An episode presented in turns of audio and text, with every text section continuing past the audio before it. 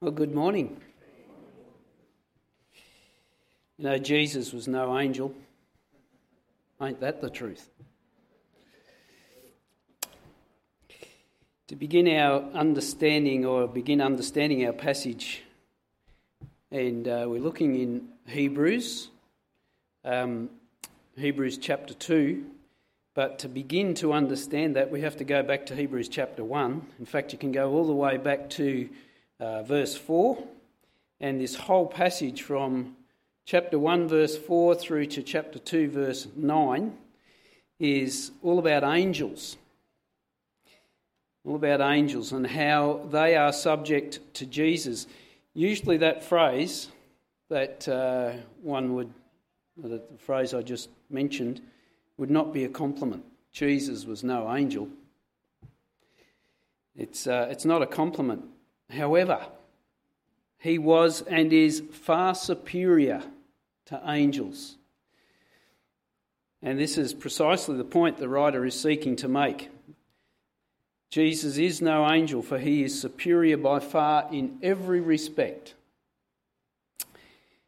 And next week, we're going to take, in a sense, a little detour. I trust that Kate will be with us next week and uh, she'll be able to bring the message from the first four verses of chapter 2.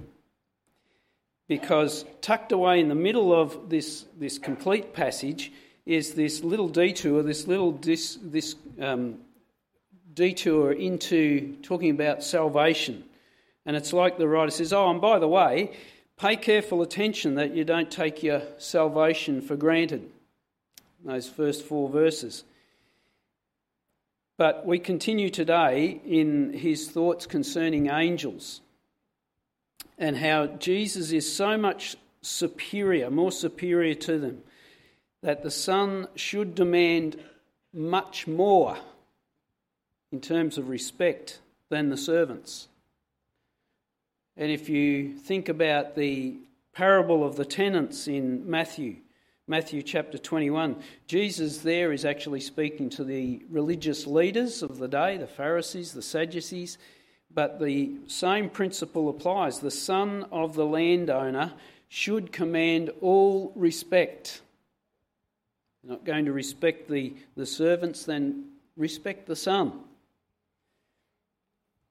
The previous verses in chapter 1 concerning angels, the, the writer had emphasized that Jesus is God's prophetic voice, his son, his appointed heir, his creative agent, his personified glory, perfect revelation, God's cosmic sustainer, and is the unique sacrifice. Now the writer looks again toward the future to highlight Jesus' superiority over angels. I mentioned when we started this series that the Jews at this time were facing a complete paradigm shift in their thinking they, that required them to understand God in a new light, that is, to understand God through Christ that their religious activities from the past under Judaism was actually all pointing to and was fulfilled in Jesus. And so much of their understanding of God, their belief, was now in question. And it required a whole paradigm shift for them. But faith in God requires us to trust Him, to trust His Word without having all of the answers to our questions in place necessarily. We don't have to have all the answers. All of our ducks don't need to be in a row for us to have faith in God. Faith is just that it's faith. It's a reliance, a confidence, a belief. It's trust, even when we haven't got it all figured out. We have faith that the toaster will work when we turn it on, Yet most of us in this room probably don't have a clue how electricity works. But we believe it'll work. We trust it will. We obviously don't know all things about God, but we do know enough to place our faith in Him. Here in our passage, the writer is seeking to correct the faith that the people had in angels and turn that around to help them to place their faith firmly in Jesus, not in angels. He seeks to correct their understanding of how angels, how Jesus, and how human beings all fit together in God's plan. Or the hierarchy of interaction, if you like.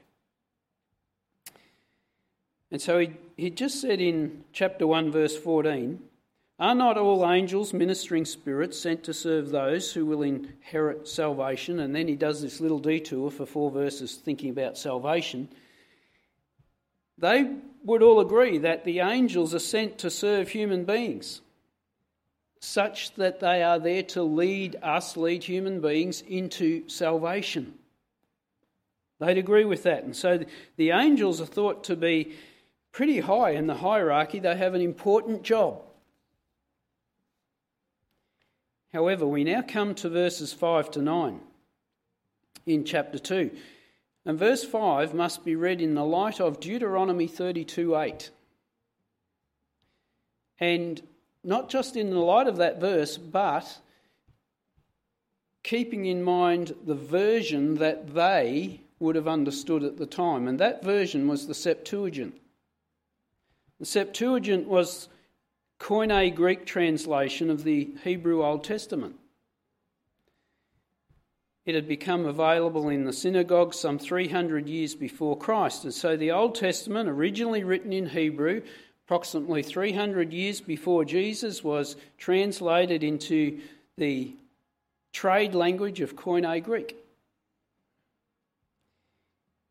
Deuteronomy 32 8 reads this this way When the Most High gave the nations their inheritance, when he divided all mankind, he set up boundaries of the peoples according to the number of the sons of Israel. the Septuagint doesn't read that way. The Septuagint reads according to the number of the angels of God. that greatly alters the meaning and greatly alters their understanding of the importance of angels. Their understanding was that God had apportioned angels to designated areas and people groups under their control. Therefore, we better, the people's thinking was, we better respect and give attention to the angels. We should even worship them.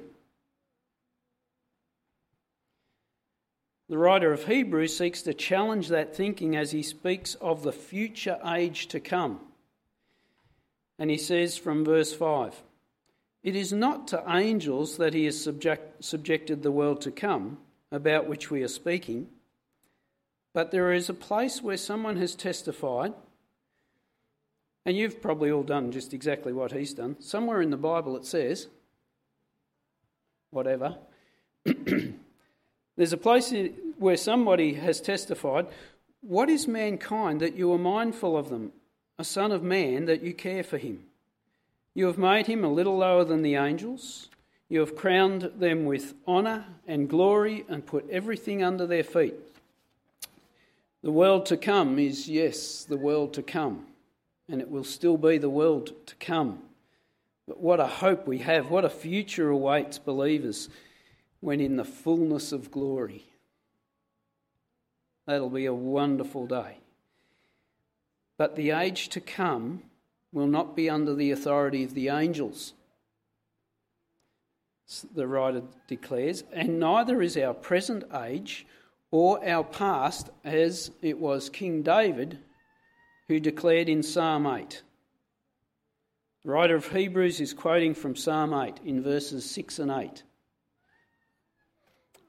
And you can imagine King David, he's looking up into the heavens, he's meditating upon the glory of God who has made the heavens and the heavenly bodies. He God bent down and gathered some clay and he moulded a man, breathed his life into that man, making him into his own image. And when he was done, he looked and said, perfect. Perfect. And then he made the man ruler over everything else that he had proclaimed perfect. That's what David was praising God for. When I look at your heavens, the work of your fingers, the moon and the stars which you have set in place, what is man that you are mindful of him? The Son of Man, that you would care for him. God is mindful of us. He cares for us. How amazing as you consider all of creation, the galaxies, that God is thinking of you, that God cares for you.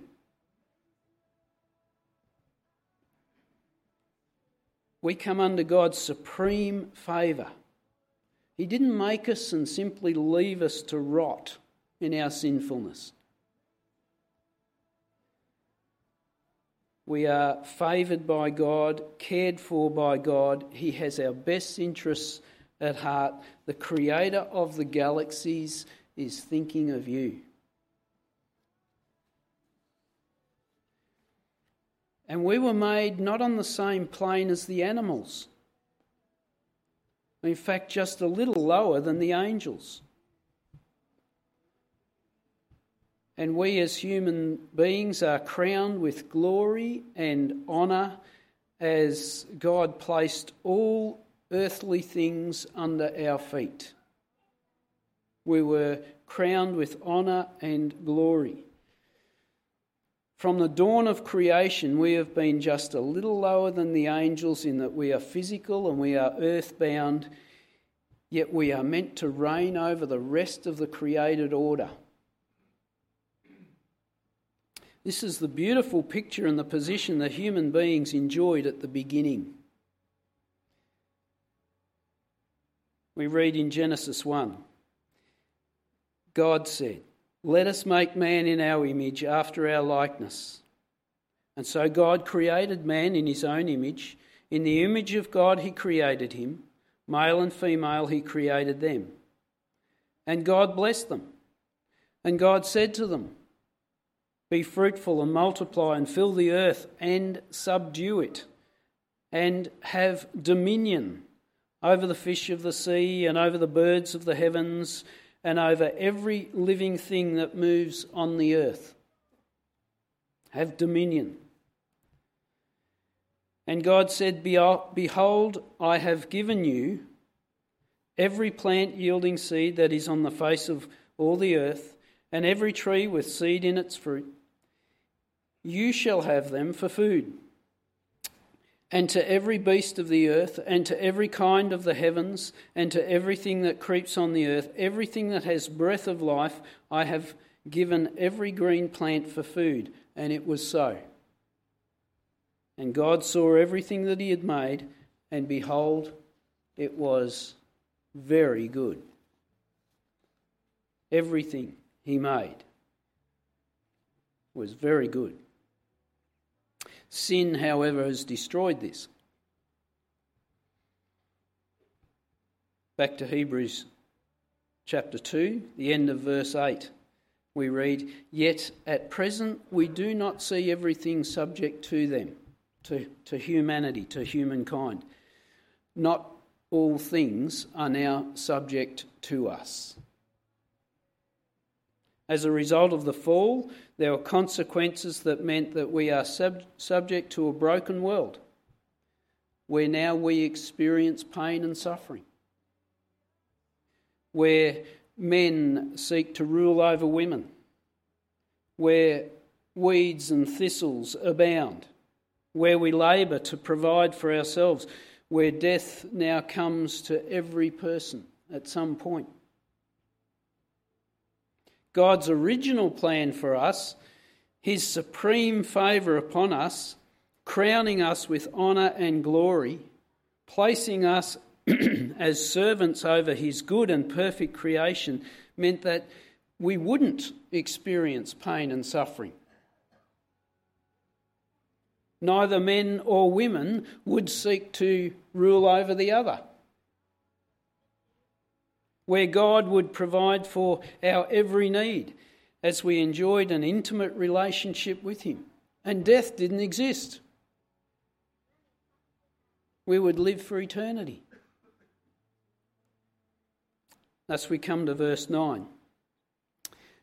But we do see Jesus, who was made lower than the angels for a little while, now crowned with glory and honour because he suffered death, so that by the grace of God he might taste death, for everyone.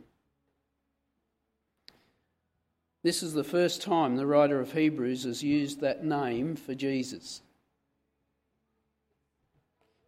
Drawing his argument to its climax, that although Jesus was a man who walked this earth, created a little lower than the angels for a little while, he outranked them in every respect.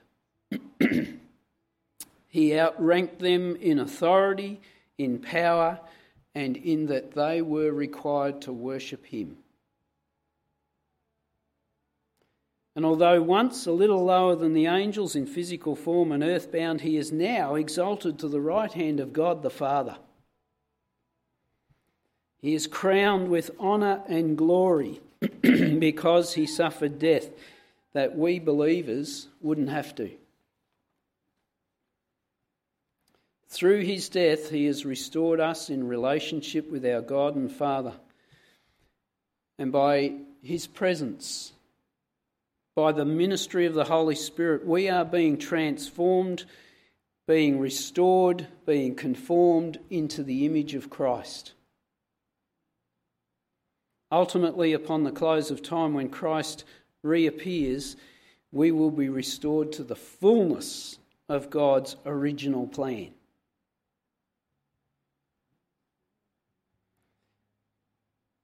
As the Apostle John records, I heard a loud voice from the throne saying, Behold, the dwelling place of God is with man. He will dwell with them, and they will be his people, and God himself will be with them as their God. And he will wipe away every tear from their eyes. Death shall be no more, neither shall there be mourning, nor crying, nor pain any more for the former things have passed away. God exalted him, Jesus, to the highest place, gave him the name that is above every name, that at the name of Jesus every knee should bow in heaven and on earth. All praise to our glorious God and Saviour. Every knee should bow in heaven, every knee on earth should bow to our Saviour. What a wonderful Saviour we have. We're going to stand and sing our closing song. And it's a song of celebration. and if you would like to respond to Jesus because of who he is and what he's done for you, as you've been reminded today of the the wonder of his sacrifice on the cross. Tony so ably led us through that. And to what God is preparing, what Jesus is preparing for us in glory, has prepared. We look forward to that. If you'd like to respond to him in salvation, then I encourage you to do that.